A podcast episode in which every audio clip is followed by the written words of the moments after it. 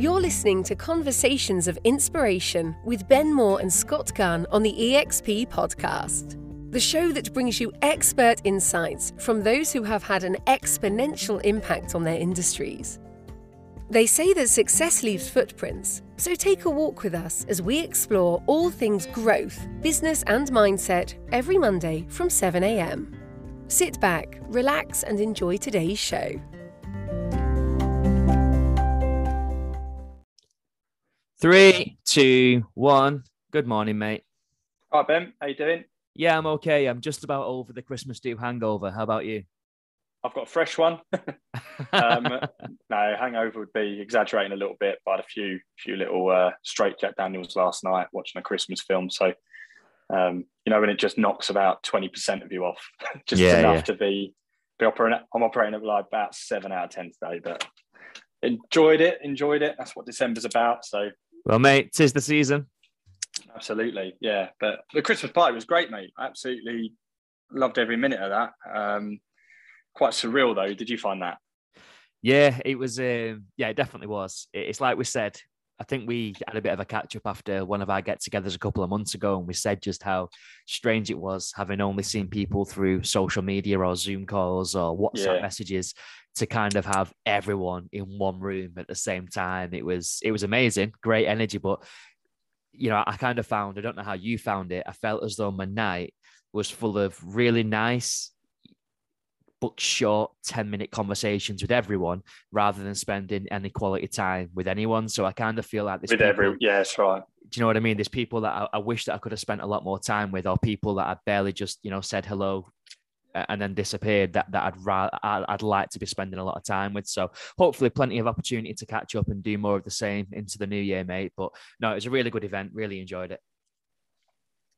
Yeah, likewise, likewise. Um, I've, I I don't know if I've ever been in a room with 200 estate agents and there was no none of that sort of competitiveness, none of the the one-upmanship. Everyone was just genuinely happy to see each other, right? Which um, I, I naturally wasn't expecting because I've been to work dues before, and normally it's about who's top dog and that kind of thing, and it was just none of that, which was um, which was refreshing. So yeah, but like you, I was exactly the same. I felt a bit overwhelmed by it. Um, sort of at one point, just stood in the corner, sort of just looking around, trying to take it in, and just thinking. Go back two Christmases ago, and there was like seven of us. I think we had eleven properties on the market. Now there's 200 and whatever people in one room, and best part of about 2,000 properties between us, which is just insane. But um, yeah, nice to take it in. No, definitely. Your, your post that you did a couple of days after was eye opening because you said exactly that, didn't you? Like, you know, Christmas do number one was seven of us. Christmas do number two was in lockdown. So it was like a virtual conference with 50 of us and randomly Chesney Hawks for some reason. Um, Yeah. and then Yeah.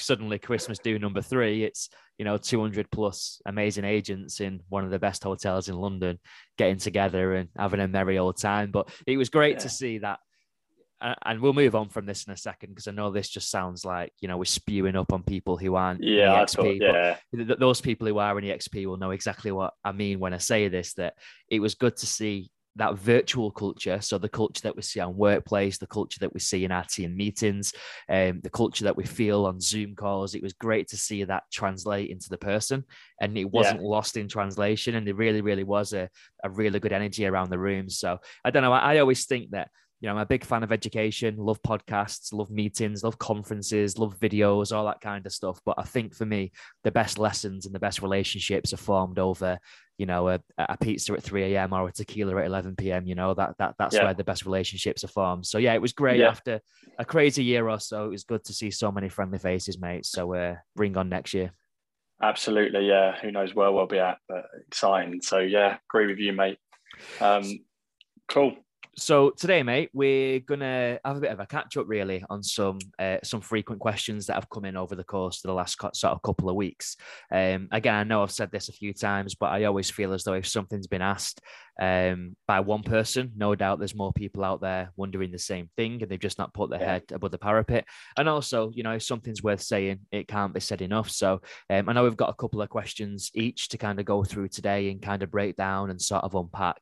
Um, but I just wanted to kick things off off with maybe something that is going to be at the forefront of a lot of people's minds, regardless of whether setting up their own agency is a goal for 2022 or whether they're kind of firmly on the front line at the moment trying to grow their business.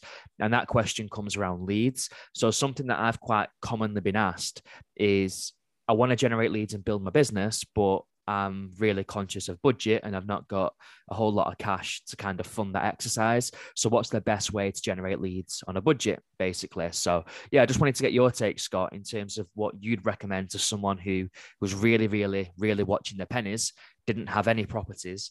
What would your advice be coming out the traps to get basically listings without breaking the bank? Yeah, I think I think I think when you first start, you should be prepared to wear out the soles of your shoes. To be honest with you, um, you know, probably for me, one of the one of the biggest lessons I learned the other evening at the Christmas do last time I mentioned it. Um, I got the opportunity to sit next to um, Ian Wynne Jones, who, um, as we know internally, has got the biggest pipeline at the whole of EXP. Really, really successful agent. Um, pipeline it's over 200 it's significantly over 200 it's like touching on 300 it's an insane amount of money. And i think the biggest eye opener for me was and and i've got here before you know i've developed a pipeline and got lazy before. I, I won't be the only agent to do that. But the biggest lesson for me is the fact that ian has got the biggest pipeline at exp yet i know that the monday after the christmas party he was still out there wearing out the soles of his shoes. He's still out there door knocking. He's still out there prospecting, posting leaflets, um, talking to people in his community. You know, the guy is still working every hour of every day as if his business is brand new. And, you know, the eye opener for me there was how many people are prepared to do that? I'm actually not prepared to do that. it's the truth. You know, once I'm two years established, I want to be able to run off my own steam. So I'm not necessarily saying that anyone needs to completely copy his model because he's just driven to hit these insanely big numbers.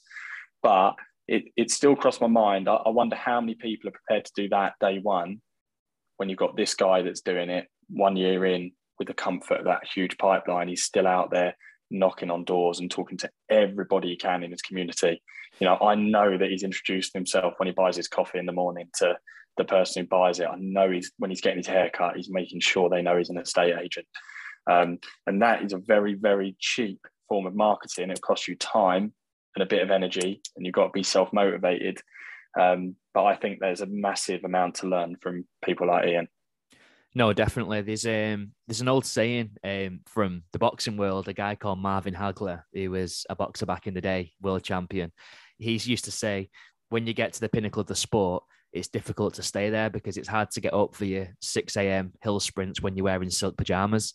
And um, yeah. that that's kind of the exact same analogy I'd, I'd use for what you just described with Ian, because you know he's banked a lot of cash, he's got an incredible pipeline. I mean, it's no exaggeration to say that Ian could be doing over a million pound if he's turning that maybe once a quarter, even three, three and a half times a year over the next 12 months.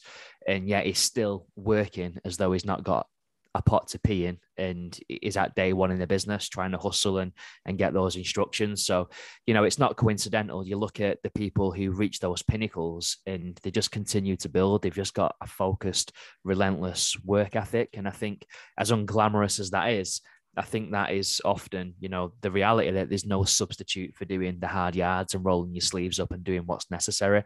But yeah, you're right. A lot of Ian's business comes from relationships. It comes from people who know of him in the in the communities that he serves. It comes from door knocking. I know that when I've spoke to him in the past, he's always a massive fan of that strategy, um, which obviously we spoke about before. You know, people are for it or against it, but wherever you sit, there's no arguing that it is effective. And Ian gets a lot of instructions from simply knocking on people's doors and introducing himself. So I think that's a great way to get free business effectively, like you quite rightly said. That doesn't cost you anything yeah, but, but, but, but time and effort. It's, it, it depends. You know, the question was quite specifically, what do you do if your budget's lean? And I think, you know, you can adapt. You can adapt your business. You know, if you if you get to the position where you can have a thousand pound a month marketing budget, two thousand pound a month marketing budget, then I would I would give a different answer to that question. I think I think there there are other ways to do it. Um, but door knocking is free, and door knocking is something that you can do today to influence your business today. And there's not much you can do with with that sort of short term quite instant reaction as well. So for me, if you're on a limited budget, that's something you can do. Um, social media, I've never spent a penny on social media. That's free. Um, you know, I, I, I, I trust in you, Ben, to give the advice about how someone should kick off their sort of social media side of things to win business. You know, that's the difficult thing is all of us, probably everybody joining is using Facebook. So I don't need to be showing how to use a timeline, how to add a photo, but moving your Facebook into direction of monetizing that network can sometimes be a little bit alien, can't it? Yeah, it can. Before before I go into what my sort of knee jerk reaction to that would be, I just want to pick up on what Chris Target said on the podcast. You know, a couple of weeks back when you was in Vegas and Chris kindly filled in and, and had a chat with us about social media. He had this kind of concept that um, whilst door knocking is an effective strategy, why don't you knock on the doors of other local businesses, open up a conversation with local business owners, and instead ask them what you can do to help them grow their business, or maybe get them on camera to give them some exposure uh, and chat and interview them and find out about their story or their offers and their promotions. And one thing that he said was be selective with the businesses that you approach.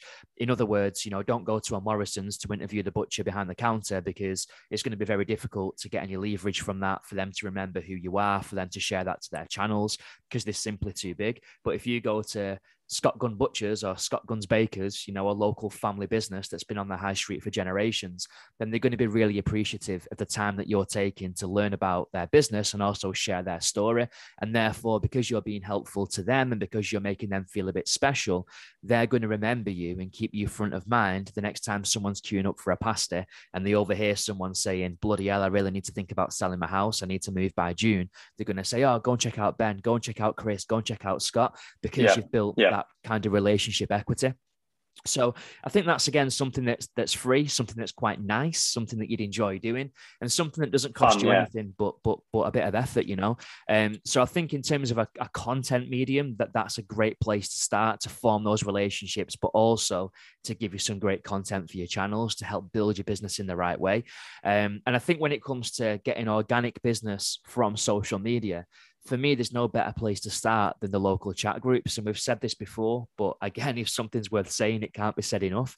You know, those local groups, regardless of what they're there for, regardless of your perceptions and how you've interacted with them in the past, the reality is, is that they tend to be a hub where thousands of local residents will connect, they'll exchange messages and comments, they'll share stories, they'll bitch, they'll whine, they'll moan, they'll share nice stories and you know developments in the community. And I think it pays well for you as a local business owner to be seen in those local groups because that's going to hack their audience. If they've got 20,000 members in the local Thatcham community support group, if you can get a small percentage of those eyeballs on your page over time, that's going to slowly build your audience and turn passive eyeballs into fans of what you do over time. And again, they become your next referral or recommendation, if not your next customer. So for me, I think that's a really good way to kind of hack an audience for free on social media, kind of using nothing but a bit of imagination and a bit of effort. Yeah, uh, it, groups are massive. I would never, if I wasn't advised by people here to look at groups, I never would have discovered it or found it because I just would have thought, you know, what can you do with those spaces? What they also do as well is again like most things when you go into those groups what you'll find is there'll be four or five people within those groups that sort of dominate it a little bit. You know they're posting every day they're posting two or three times. You know where we are there's a guy that posts pictures of the sunset every day. Really beautiful pictures of the sunset. Well why not go and have a chat with him about his interest in that? Get that on camera. People in that community will be interested but also then if you're interested in that too I wouldn't do it just to take advantage of someone personally. Personally, I'd want to choose someone where I thought, okay, that's kind of cool. Let's go along and see how he gets set up for those sunset photos and learn a little bit about it and have a chat with him. But then if you if you start aligning yourself with that individual, then again you're going to come into the you're sort of coming you've got the leverage right so i think that's really important again it goes back to also being quite good fun too that's not a bad way to make a living is it hanging out with someone for an hour or so getting to know them learning a little bit about photography and their interest in taking a photo of the sunset every day, right? I, I, would, I would, personally enjoy doing that. Um, I also really, really like the um, more niche groups as well, because I think the one thing about the big groups with thousands of people in it is they're, they're the most obvious groups to join because they've got thousands of people in, but they become the most obvious groups for everyone to join, right? And I would 100% join the biggest group in Margate, the biggest group in, you know, Grantham or wherever you are. But also, I really like the niche groups. So, you know, where we are, there's like the open water swimming club. You know, it's like 250 people in it. But again, it's like a really interesting topic. These people swim every single day at six in the morning and it's freezing cold. And, you know, I think dropping in those groups is quite interesting as well because you can make yourself like like a bigger fish in that pond, if that makes sense. Yeah. It takes less effort to be noticed. Um, you can also then you can do it. It doesn't doesn't always have to be undercover stuff. Like I'm, I'm not suggesting anybody goes out there and starts joining groups with things they're completely not interested in. You know, why not? If you're interested in tennis, join all the local tennis groups. Yeah. You're sort of killing two birds with one stone then. I don't think I'm not going to suddenly go and join like the cross stitch fan club group and try and make myself because that bores the hell out of me, right? And I, I'm not doing that anymore. Um, so I think I think you can make it fun as well. Um, it's fine. Pro- I was just going to say prospecting, mate. Now, I guess I almost didn't mention that because we were talking about lean and prospecting can be a little bit more costly because stamps are quite expensive. You know, 50p each doesn't sound like much, but if you're going to do 400 a month, that's a couple of hundred quid. I would still describe a couple of hundred quid when you first start as a reasonably lean way to do it. It's certainly a lean way to do it when you look at the response that we can predict you're going to get. So I would still put that in the lean category. You've still got options then to link that to your door knocking. So I know there's an agent in the network, I can't remember his name, but because um, it was about three or four months ago, I think it might have been Dan O'Connell actually, said that he used to do his door knocking with the letter. So then he'd have something to give them as well when I answered the door. Yeah. If they weren't in, he'd post the prospecting letter, and therefore he's essentially done his prospecting for free. Um, but prospecting houses on the market is a massive opportunity for new agents, massive. So for me, I'd put that as the most important thing to do for any new agent personally. No, for sure. It's definitely a lean way of doing it, although there is an element of, of expense. Um, the final thing, mate, and we will go on to the next question in a moment, but one thing that I wanted to sort of hit on is what for me is probably the most underutilized question that people can ask. Nobody seems to, but for me, this is where a hell of a lot of business can and will come from. That's by going to ex clients, your existing database, regardless of what your relationship was like in the past, going to your inner circle, friends, relatives, ex colleagues, neighbors, even, um, assuming you're looking to, you know, build your business in the area that you live, is just saying, listen, I've recently set up uh, my own agency. I'm really keen to offer the best service that I can for local residents. Who do you know who I can help? When I say, do you know anyone who's trying to, who's thinking or currently trying to sell the property? What's the first name that comes to mind? And I think we underestimate sometimes the way that people actually like to be helpful and see other yeah. people succeed for the most part. And I think, especially if you've got some kind of rapport or they know your name or you've had a relationship or you've shared a coffee or you've consulted with them in the past, the memory's going to start jogging and they'll be thinking, well, I'm not selling, but I remember you know, my cousin's best friend's dog sitter's niece was talking in Costa the other day about how she needs to sell by April because she's found the perfect home in Wales and she needs to relocate. And people will be quick to kind of give you an insight into that that knowledge or, or to recommend your name to those people because again they want the feel good factor of knowing that they've helped you and they're helping you succeed. So I'm not saying that every time you ask somebody the question of who do you know I can help, I'm not saying you're going to hit the jackpot every single time. But again, you ask enough people that question, you'll open up enough conversations, and um, you'll get enough appointments and, and eventually get yeah, listings right. from it. And, and again, it's, it's, it's a free way of, of, of getting your name out there and, and building, you know, that listing database. Yeah, and, and, and, and I, I didn't do that when I first started, mate. It happened naturally. So I'd seen that happen naturally. I remember down the tennis club when I first started business, people would say, Oh, how's it going? And I'd almost go, Yeah, you know, okay. Because obviously, month one and month two, okay was the best I could say, right? Because I hadn't sold anything. I was still at that point of growing it. So I'd naturally just gone, Yeah, okay. And then it got to the point where I started selling stuff. And I, didn't even mean to start doing it, but the tennis club, they said, "How you getting on?" I'd say, um, "Oh, amazing! Oh my god, I just can't get enough houses to sell," and I meant it. It wasn't I wasn't pitching anybody. I just meant it. And then they started referring to me because I was jumping up and down about my own business. I was clearly excited about it. And it become almost like this self-fulfilling prophecy thing where the better my business went, the more I shouted about it. The more I shouted about it, the better my business went. Um, and and I, I, I didn't even do it on purpose. And now I look back and think, God, I should probably have been a bit more sort of upbeat about the opportunity when I first started, really. But I was just being honest. How, how did today go? Yeah, you know, all right. um, so 100% that works. 100% that works. If people like you and they trust you and they know you're an estate agent, then you're off to a winner. So um, yeah, I think that's a that's a good question. Agreed.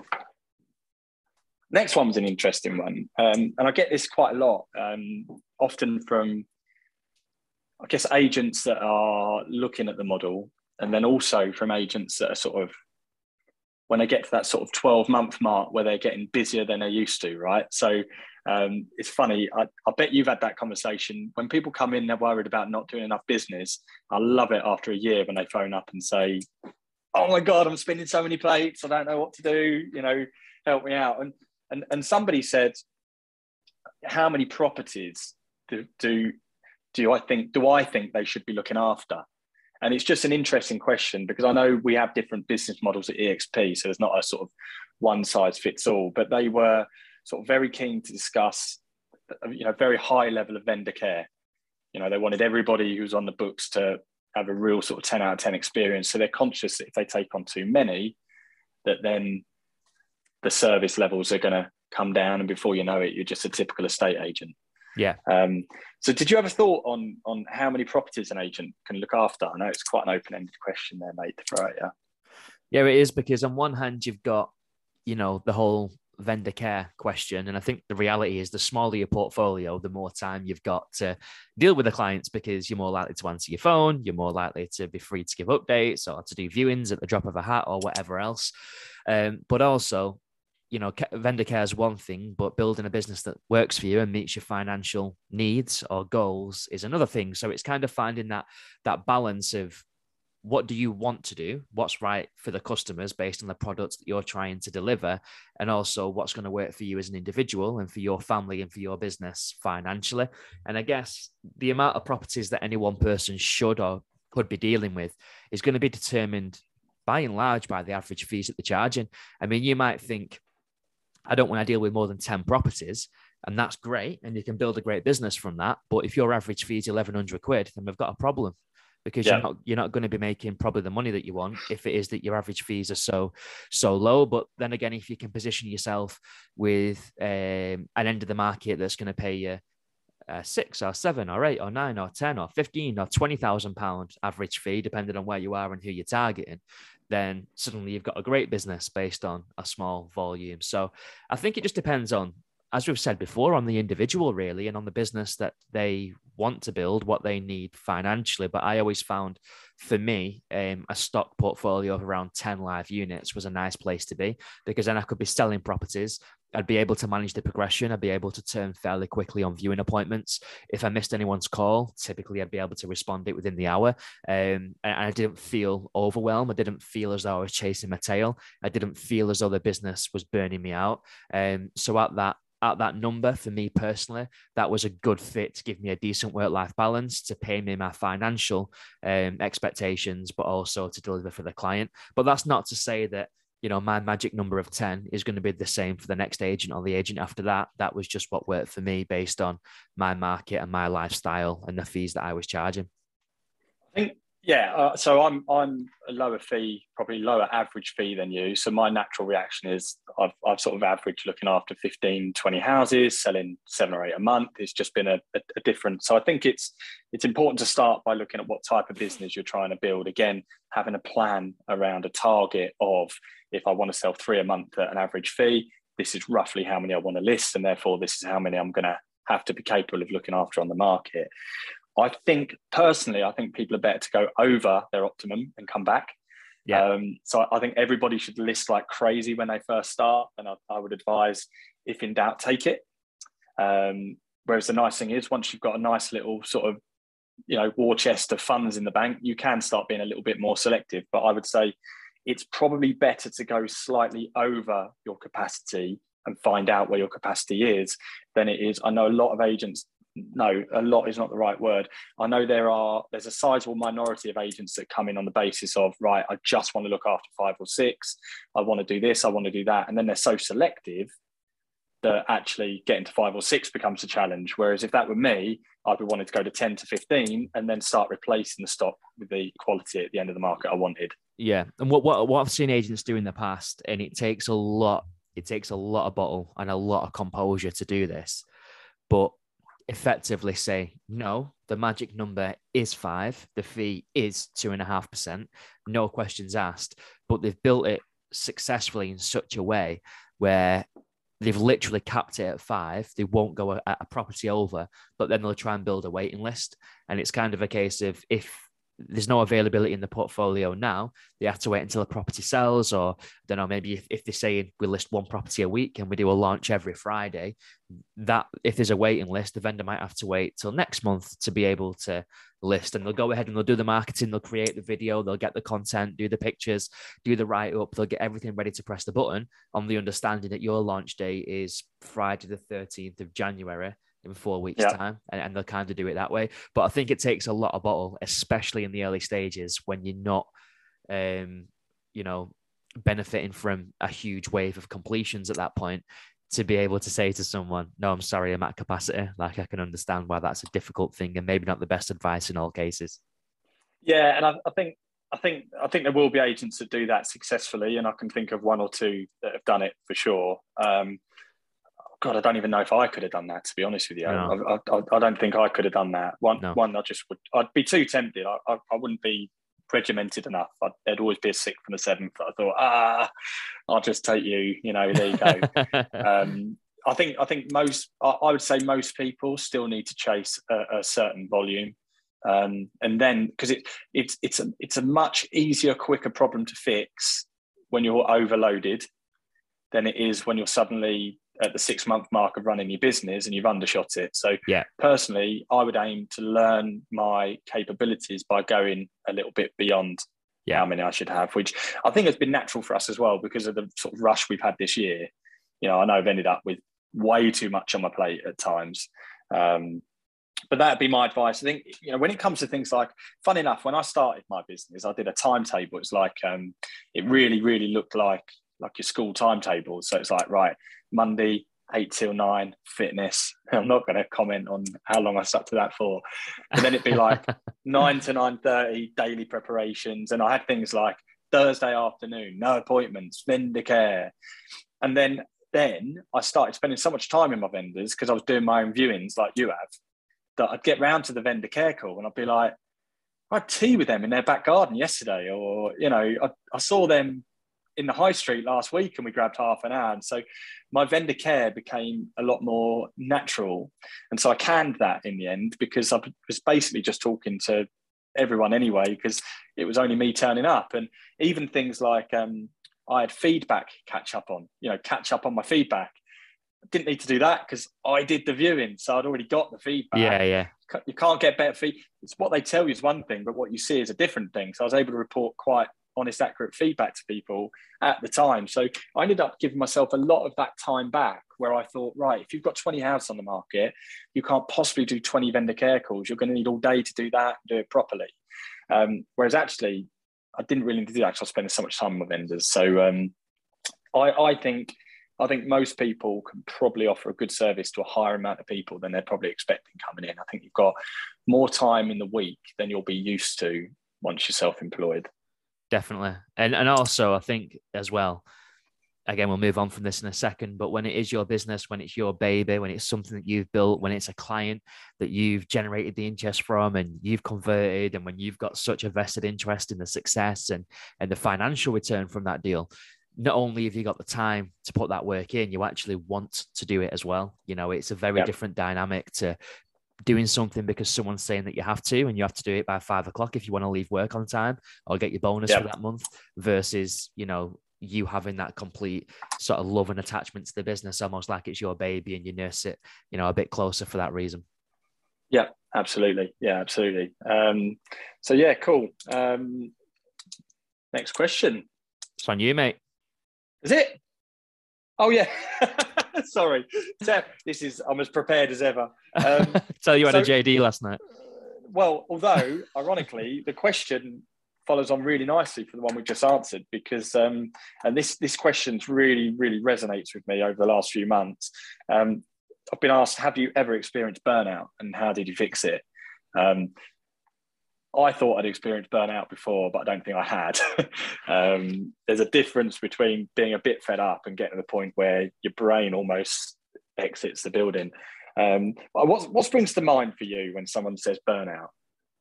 So I think, I think it's a very real thing, and you know, as much as you know, we do plug the fact that in well, I was going to say in our kind of model, but I guess with any business that you're setting up, as long as you've got the right client coming in at the front end and whatever products or service you're selling, you're charging the right fee, it's very possible to build a business by design that gives you the lifestyle that you want with the relevant work-life balance and time with your kids or you know certain days off to spend time with the missus or with your you know your husband or whoever it might be.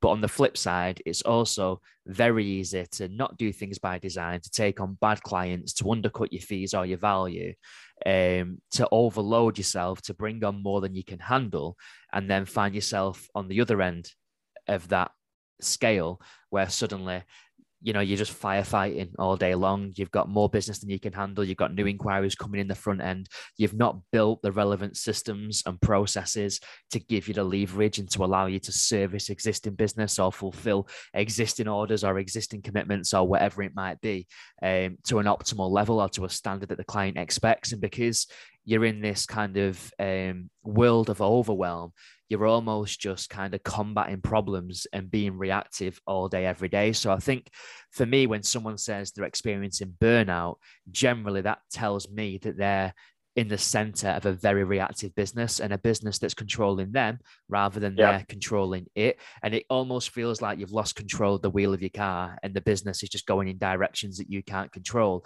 because there's so much going on. And as one person, you know, you, you can't handle all that's needed of you. Um, and that's um, you know, that's quite a dangerous place to be in some respects. And agents that are quiet or coming in or at the early stages, they'd probably listen to me say that and think, no, I'd love to have all that business. I'd love to have yeah. more clients that I know how to deal with. And yeah, maybe when you've built it to that point, there's that feeling of, oh my God, this is great. And I'm walking on air again. You're passionate about what you're doing. And hopefully that shines through. But you're only human at the end of the day, no matter how much you want to look after that client, there's only ever going to be 24 hours in a day and seven days in a week, and there's only going to be so much that you can do as a person. Um, you need to identify that the right systems and processes or build the right team to avoid that burnout situation. Because actually, what happens if you get to the point where you do feel exhausted, you are burnt out, you are suffering, you know, physically you're drained, mentally you're exhausted, you feel as though you've got no power left in your batteries that's not good for you, but it's also not good for your reputation. It's not yeah. good for um, the client experience. You're not going to get as many referrals and recommendations because people haven't been maybe serviced in the way that they expected from you because you've took on too much too quick. So yeah, for me, if someone's got burnout, it tells me that they've they've not built adequate leverage before they've got to a critical point in their business where they should have, if that makes sense. Yeah, and I think a lot of us have had I mean, I'm just over two years into running this business as you, and you know the whole COVID thing and the fact that Christmas was sort of a write-off last year, and we've not been able to take holidays, has led to a lack of rest because it is. If you're going away on holiday, it absolutely gives you an opportunity to go right. Laptop's going off. I'm doing this. But if your retreat is your lounge or your bed, and you find yourself on your smartphone on the laptop because actually there were very few options of, of, over the last two years. Our options to get away from work have been fairly limited and therefore you sit there feeling guilty relaxing. So you find yourself half-heartedly working. Yeah. You're then not producing the quality of work you should because you're worn out and tired and it becomes a, I don't know about you I remember um, my experience of burnout was after about 18 months and, and, and not a normal 18 months like you without without two consecutive days off in a row you know basically Sundays um, and I remember my experience of burnout being I got to the end of like a month and I thought the numbers were still okay, but I, I, wasn't as enthusiastic. I wasn't as keen to do the things that I'd enjoyed doing before, which which was was when I noticed that it wasn't normal because they were jobs that I'd always enjoyed doing. posting a video on social media. I've always found fun, look forward to the reaction. All, of a sudden, I wasn't doing that. But the irony of it was, I then had a poor month. I knew I needed a rest, but I told myself if I could have a good month, I could have a rest. So then I had another bad month. And I mean, by bad month, they're all relative. Income was still coming in, things were still relatively rosy from the outside, but I didn't feel like I was performing at 10 out of 10 level. You know, I wasn't I wasn't bouncing around and, and like I had been previously. So it became a bit of a self-fulfilling prophecy again because I then couldn't take a break because I'd had a bad month. Whereas ironically, what I needed was a break in order to then pick things up again. So I think I think prescribing rest if you're burnt out is really important. And it was one of those classic things, Ben, you must have had this before, where you know exactly what advice to give to somebody else. So I had an agent phone up and it's great because I've still got the messages from the early days where they're saying, What if I can't list anything? What if I can't do that? And I've got these WhatsApps from this individual now who, if they listen, will know exactly who they are going, I need a team of three to manage yeah, all this. Yeah, you know, I've yeah. got 120 grand pipeline, all, you know, and you're like, whoa, whoa, whoa, whoa, whoa. Let's just look at what your problems were and what they are now. It's great. And I remember saying to that person, right, I feel like you're close to maybe burning out a bit. I would recommend that list of 20 things you've got to do. Do the write down the most important three, get the most important three things done today, and then just close your laptop go and chill out this afternoon. You know, you need it, you'll be fresh tomorrow. And and they did it. And I knew when I gave them that advice, the advice I should follow. And it sort of it brings me on to that I've always been so envious of sports people, right? For for this reason. The money, course, and fame, I'm sure is great, but not for that. I've always loved the idea that footballers and boxers and all the things I enjoy, they get to go and train and play football really hard for a couple of hours every day. But the best thing I always think about it is that rest is prescribed and demanded and contractual, right? Yeah, so yeah. can you imagine being told right now you've got to work really hard for four hours? And I really mean hard as hard as you've got to work. But the benefit to that is I'm going to now absolutely insist that this afternoon you go and play golf or chill out on your PlayStation. How does that rest feel when it's prescribed? That must just be the ultimate like chill out. That must just feel great, right?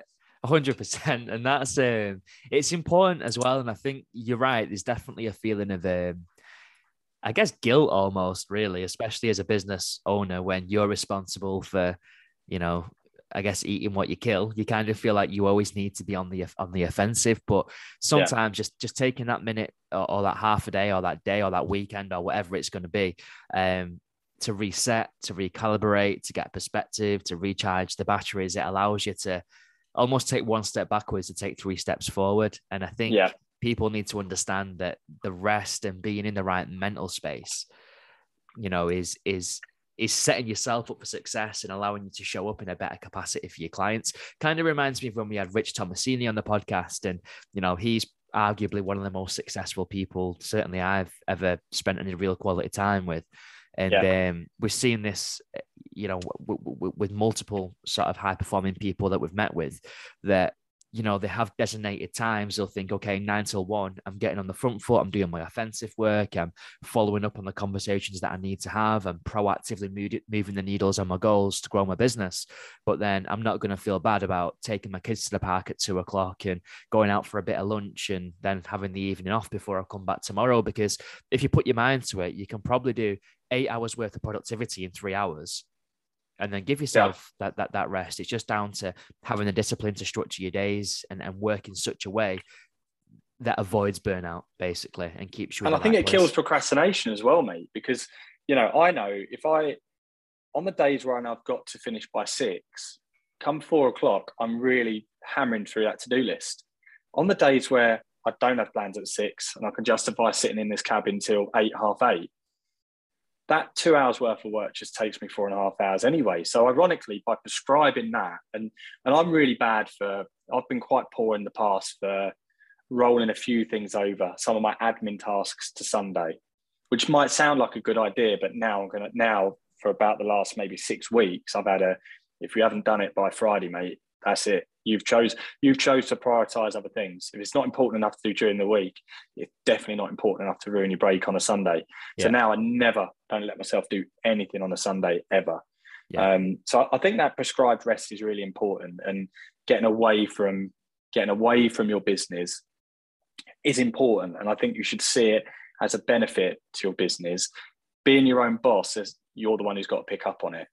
You're the one who's got to pick up on the fact you need a break and, and take one. With guilt free mate and just just kind of final thought on this to kind of summarize it all. I think what it boils down to is that if you don't take ownership and if you don't design your life then someone else will design it for you. And um, you know that that somebody else could be a boss could be a manager could be a client who's who's designing your day. If, if you're not disciplined enough to say right you know, on Sunday, it's really important for me that I go out with my better half and my children and we get some fresh air, or we go for a swim, or we go and play tennis, or we go for a countryside walk, or whatever your escape is. If you're not disciplined enough to hold yourself to taking that action, then when someone rings you at nine o'clock on Sunday night and says, I really need to view this house tomorrow at 10 a.m., I'm a cash buyer, after tomorrow, I'm not in the market again to view this property ever again in the future. It's, easy for you then to say, yeah, yeah, I'll be there at half nine. Don't worry. Do you want me to bring you a coffee on the way? And suddenly you just start falling into other, other people's plans rather than being structured enough to take ownership of your own week. So I think that's really important and something that's something that's often overlooked. I, I, I do, mate. And, you know, I've even said to an agent now, like, absolutely insist on winding down over Christmas. You know, this just is absolutely fall into the trap of just got to keep big, big bank balance now, big pipeline now, but still can't walk away from any business at all ever. And you, you find yourself thinking like, I don't know, do you want to make 140 grand and enjoy yourself or 155 grand and be stressed to the hill? Yeah. Right. Yeah. Which which of those two sounds appealing? I know which one sounds appealing to me. And that's not because I haven't made the mistake of falling into the other traps either. It's just funny enough, it becomes easier when you see other people do it to spot it in yourself, right? Yeah, no, like you said when you give that uh, agent advice, it was kind of like, you know, you probably wouldn't give yourself that advice. I've been able to follow it, but once you give it to someone else, because you're looking out for their best interest, you realize actually that's yeah. resonated with me, and probably I need to sort of eat that my clarity. cooking. Yeah, yeah. exactly. Great, exactly. great. And the final question, question four, we've left this until the end very deliberately. The reason being is that the three questions we've tackled so far, I think, are quite universal, regardless of where you've set your business up and what your model is and whether you're employed or self employed. I think the, advan- the, the advice there, sorry, um, is pretty applicable across the board. Whereas the fourth question is quite specific to EXP. So if you've got no intent or no interest in ever setting your business up with Scott or I, or if you're already an EXP agent, we won't hold it against you if you want to jump off the pod at this point. But for those of you that are interested, we're going to be discussing um, how to join EXP. Now, I get it all the time. People have watched the content, they've listened to the podcast, we might have had a conversation in the past, and they've come to a point in their life where they're thinking, right, I'm ready to bite the bullet. I'm ready to put one foot in front of the other. Um, I'm setting up my business, let's go. And they've got no idea what the next steps look like. So I just wanted to take a minute to break down maybe how someone initiates joining EXP and what the first few weeks look like to kind of help manage people's expectations for those of you listening that do join us at some point in the future. Yeah, and I know you've just said for those of you listening, did you have it in your mind? Did you just have an image of a mass exodus when you said those who don't want to carry on listening, we won't hold it against you. I just had this image of going from like 200 people down to like six. So yeah, no, that exactly that, mate. It's like when you get to the end of a, you know, you're in school and you get to the end of the class and they say, so for those of you that want to stay behind for extra maths, that's great. Those of you that aren't can leave. And it's like, I already left five minutes ago. I'm at my chair. Even the teacher goes, yeah, yeah. I know. Nonetheless, important question, regardless. It is an important question. Um, so yeah, I'll, I'll hand it over to you, mate. So someone decides that do you know what? Sounds a bit of all right, this EXP thing. I guess it all starts with a conversation. I think so. And it, I think, like with anything, we, we have these dangers of, um, of, of not just focus on putting one step in front of the other. And that's basically how you do it. And, you know, the first thing is don't worry about your business setup and the compliance and all the things that follow. The first thing to do is reach out to Ben or I for a conversation, whether that be on LinkedIn, Facebook, or, or you know, WhatsApp, whatever you want whatever you want to do. But it's just to have that first conversation just to learn about EXP. I wouldn't say, I would say I'm yet to get on the phone with anybody that fully understands it based on our social media posts. You know, I think most people have a fairly good idea, but everybody comes up with a myth or two that's always a chance to go, no, actually, this is how it really works. So it's just have a conversation with one of us and understand, first of all, if it's for you. And, you know, those conversations are I think people probably expect to be pitched. Yeah. And often people are disappointed almost that they're not because you know the, the, way i view it is it's just an opportunity to to lift up the bonnet on the business and for you to find out if it's for you. But also equally it's an opportunity to find out if it's not for you. So that conversation needs to be very straight and very honest um, which which i know they always are with you and i. Um, but it is just to get that first step done you know to have that conversation and then we will take you to the next step if that's the case so you know, normally I would say the first the first thing is a conversation with you or I, where we sort of go into the weeds as much or as little as somebody wants to. We answer any questions you've got about EXP with our sort of two years of experience now. I think you and I are in a good position to do that. Um, step two is typically a, a, a, sort of a more comprehensive Zoom call. So the first conversation is really informal, very much just a chat, understanding where you are and where you want to go. Step two is typically a Zoom call where we can go a little bit into you know what Adam Day always says uh, into the weeds, which is where we can start showing you things like the CRM. And I would always share my figures with people, what I've done from day one up to now, and really just lift the bonnet up on the business and, and, and let you explore. Yeah, hundred percent. And and for me, and and by the way, guys, anyone who is still out there listening, um, it's not uncommon for Scott and I to do these calls together. So if you reached out to, you know, one of us, you know, if you wanted to chat to us both on a call at the same time, we're happy to kind of hook up and and, and try and sort of get you in, informed as best as we can. But ultimately, it's just to give you a bit of a peek behind the curtain, I guess, or put a bit more meat on the bone, whatever cliche phrase you want to use. But, you know, to show you things like the CRM, the functionality, how that works, um, how we can help you with lead generation, what the website is like. Yeah, yeah, prospecting, what what the behind the scenes support and collaboration looks like. You know, you and I talk a lot about the power of collaboration, having community, having support, having other agents to learn from and, and kind of help pick each other up. You know, as we opened up with this podcast, kind of applying that to the Christmas do. So a chance for you to see that for yourself and realize that, you know, the things that we talk about on social media, it's not just bravado, it's not just hot air, it's not just a marketing exercise. There's actually, you know, a lot of facts that goes behind that. And the Zoom call is a bit of a way for us to kind of show you that. But equally, and I think this is really important without making it sound like it's some kind of interview process because it's certainly not. But it is important for us to make sure that we're also qualifying you for success and that we are setting you up in the right way. And if you came on to the conversation with us anything less than prepared if you had difficult circumstances you didn't meet our criteria in terms of experience or for whatever reason we felt as though you taking the plunge into this kind of model wasn't the right thing for you right now we'd be quite forthcoming in terms of making that clear to make sure that if we do move forward, it is on the right foot and it is a partnership and we're all working together from the same page to make sure that everyone succeeds because, you know, ultimately we're not in the habit of wasting anyone's time, our own included. So um, I think wherever you're at, whether you're very early stages and thinking this could be for me or whether you've, you know, soaked enough information now where you know this is for you, I think there's always value in these conversations, if anything else, just to rule it out really so you know what the options are. Yeah, yeah, and and and maybe if you're ruling it out, to have some sort of plan on how to position yourself so in the future it becomes an option again. You know, because I, I think people are surprised by that sometimes that, that we're not just trying to encourage absolutely every man, woman, and dog to join. I think that surprises people. You know. Yeah, but I, ironically, I think it's that kind of quality control that's allowed us to grow. Because yeah. I mean, I, I sent an email out yesterday. I was speaking to I'll get into this really quick, but I was speaking to a guy recently who's actually joining up. Is is, is going to partner with us from January and is ready to hit the road.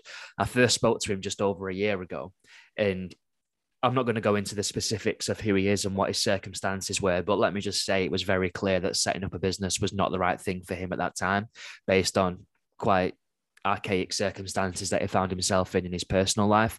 And I had a chat with him. We had about 40 minutes, an hour, just talking about the model, but it ended with me saying, look at this point i'd normally suggest that maybe we jump on and i'll show you some of the tools and the crm we'll do a zoom.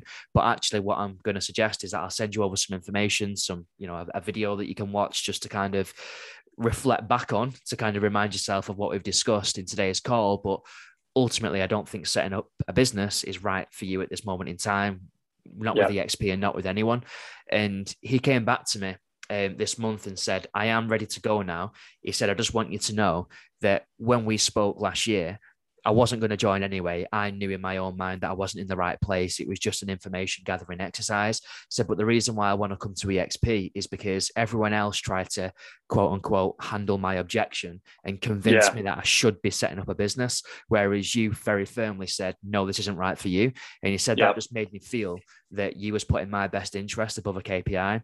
And that for me means more than the commercials of the model or anything else that I might be taking into consideration. Um, so I thought that was quite poignant and, and just kind of really reiterates yeah. that point that it is a partnership and we are here to make sure that we're right for you, but also vice versa. Um, yeah. And I guess when it, when it comes to setting up a business, that the one thing I'd want to touch on, and again, not in intricate detail, but just to kind of manage expectations on this, it's not instant, right? It's not as if someone reaches out to me and you and says, right, I'm ready to sign up and tomorrow you're going to be selling houses.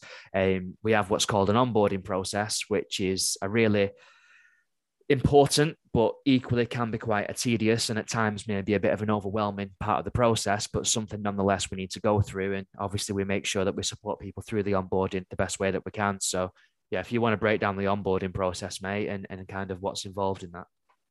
Well, it, it, sort of reminds me of, you know, if you look at any big task, even if it's, um, you know, arranging a wedding is a massive task. But the nice thing about it is what tends to happen is you go into the florist and they say, What colours do you want? So you agree a colour. Then somebody does the favours, says, What colour are your flowers?